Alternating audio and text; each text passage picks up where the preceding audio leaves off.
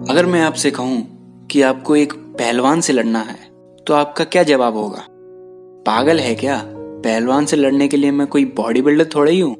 लेकिन अगर यही पहलवान आपकी माँ को मारने आए तो आप एक पल भी नहीं सोचोगे। उसी वक्त पहलवान से लड़ने के लिए आगे बढ़ोगे। इस एग्ज़ाम्पल से समझ में आता है कि हमारे पास हर चीज़ करने की कैपेबिलिटी होती है। लेकिन आपके मेंटल वेरियर की वजह से आप अपने आप को बाँध कर रखते हैं। आज हम लोगों की मेंटेलिटी के बारे में बात करेंगे। सीक्रेट ऑफ़ मिलेनियम माइंड इस किताब के कुछ प्रिंसिपल से ये जानने की कोशिश करेंगे कि क्यों कुछ लोगों की सोच उन्हें करोड़पति बना देती है और क्यों लोगों की सोच उन्हें कभी भी कुछ भी नहीं करने देती। इस बुक का पहला प्रिंसिपल कहता है rich people think big and poor people think small मेरा एक दोस्त और मैं एक दिन ड्रीम के बारे में बात कर रहे थे। तभी उसने मुझे बताया कि उसकी लाइफ का सबसे बड़ा ड्रीम है कि उसे एक स्विफ्ट डिज़ायर खरीदनी है। ये सुन के मैं हंसने लगा। मैंने उससे कहा not to be failure but low aim is a crime अगर सपना देखना ही है तो रोल्स रॉयस मर्सिडीज फरारी का देखता, ये भी कोई सपना है? तो वो मुझे बोला, नहीं यार, इंसान को बस वही सपना देखना चाहिए, जिसे वो पूरा कर सके। वो इस बात से अनजान था कि ज़िंदगी उसे उतना ही देगी जितना बड़ा वो सोचेगा। लाइफ हमें उतनी ही चीज़ देती है जितना हम उससे मांगने की हिम्मत रखते हैं। अगर आप ज़िंदगी में एक ठीक ठाक जॉब एक ठीक ठाक घर और एक ठीक ठाक कार मांगते रहोगे तो आपको ज़िंदगी वही देगी या फिर उससे भी कम। जाने अनजाने में आप अपनी कैपेबिलिटीज को एक लेवल दे देते हैं। खुद के लिए मेंटल बैरियर क्रिएट कर लेते हैं, जिससे आगे सोचना भी आपको सही नहीं लगता। जैसे कि, ऐसे घर में मैं सपने में भी नहीं रह सकता। ऐसी कार खरीदने की मेरी औकात ही नहीं है। या मैं महीने के एक लाख कमा ही नहीं सकता। वगैरह वगैरह। जब आप ऐसे बैरियर मन में ही क्रिएट कर लेते हैं, तब आप रियलिटी में भी उन बैरियर्स को क्रॉस करके कुछ अचीव ही नहीं कर पाते। लेकिन सच तो यह है कि इंसान के अंदर इतनी कैपेबिलिटी होती है कि अगर वो चाहे तो पूरी दुनिया को बदल सकता है, जिसके सामने एक मर्सिडीज या फरारी कुछ भी नहीं। एग्ज़ाम्पल के तौर पर राइट ब्रदर्स जब हवाई जहाज़ बनाने के लिए कोशिश कर रहे थे तो बाकी लोग उन पे हँसते थे और हवाई जहाज़ बनाने जैसी कोई भी चीज़ संभव ही नहीं है, ऐसा कहते थे। लेकिन राइट ब्रदर्स की सोच बड़ी थी, जिसके कारण आज हम एक देश से दूसरे देश कुछ ही घंटों में पहुँच सकते हैं। अगर आपको भी लाइफ में कुछ बड़ा करना है तो आपको बड़ा सोचना होगा।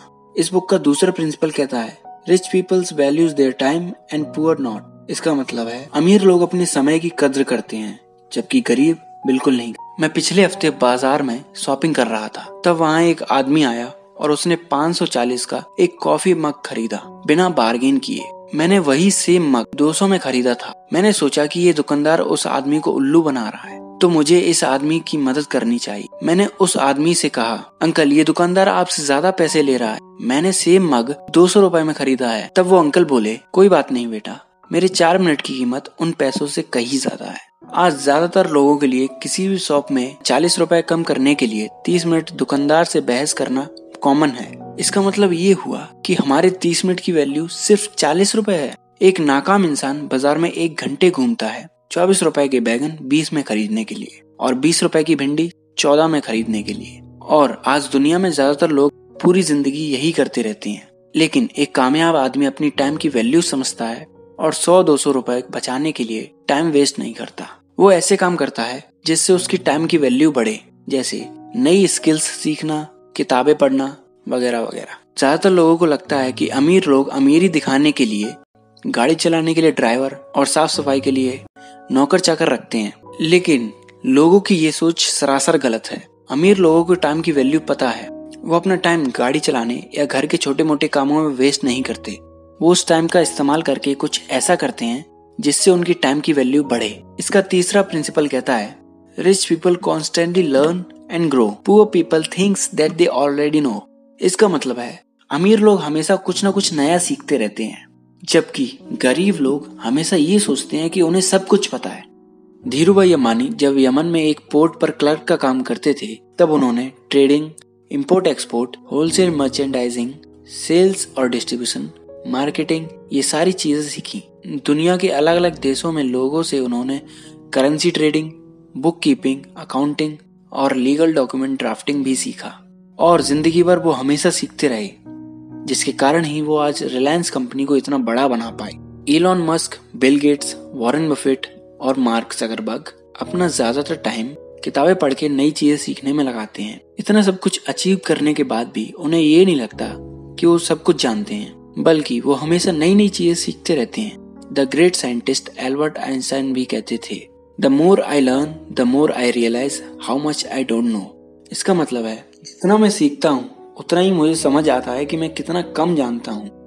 और ज़्यादातर लोग बस न्यूज़पेपर पढ़ के और टेलीविज़न देख के ऐसे बिहेव करते हैं जैसे उन्हें सब कुछ पता है। अगर आपको भी कामयाब बनना है तो आपको भी हमेशा नई नई चीज़ें सीखते रहना होगा। जिस दिन आपने सीखना बंद कर दिया, उस दिन आपकी तरक्की बंद हो जाएगी। इसलिए हमेशा सीखते रहें। ये तीन प्रिंसिपल मैंने आपको बताए हैं the secret of millennium mind इस किताब से। अगर आप इस किताब के और भी प्रिंसिपल्स और भी ग्रेट बातें जानना चाहते हैं तो आप नीचे दिए गए लिंक से इस बुक को खरीद सकते हैं। अगले हफ़्ते फिर मुलाकात होगी किसी नई बुक के साथ। तब तक के लिए अपना ख्याल रखें और सीखते रहें।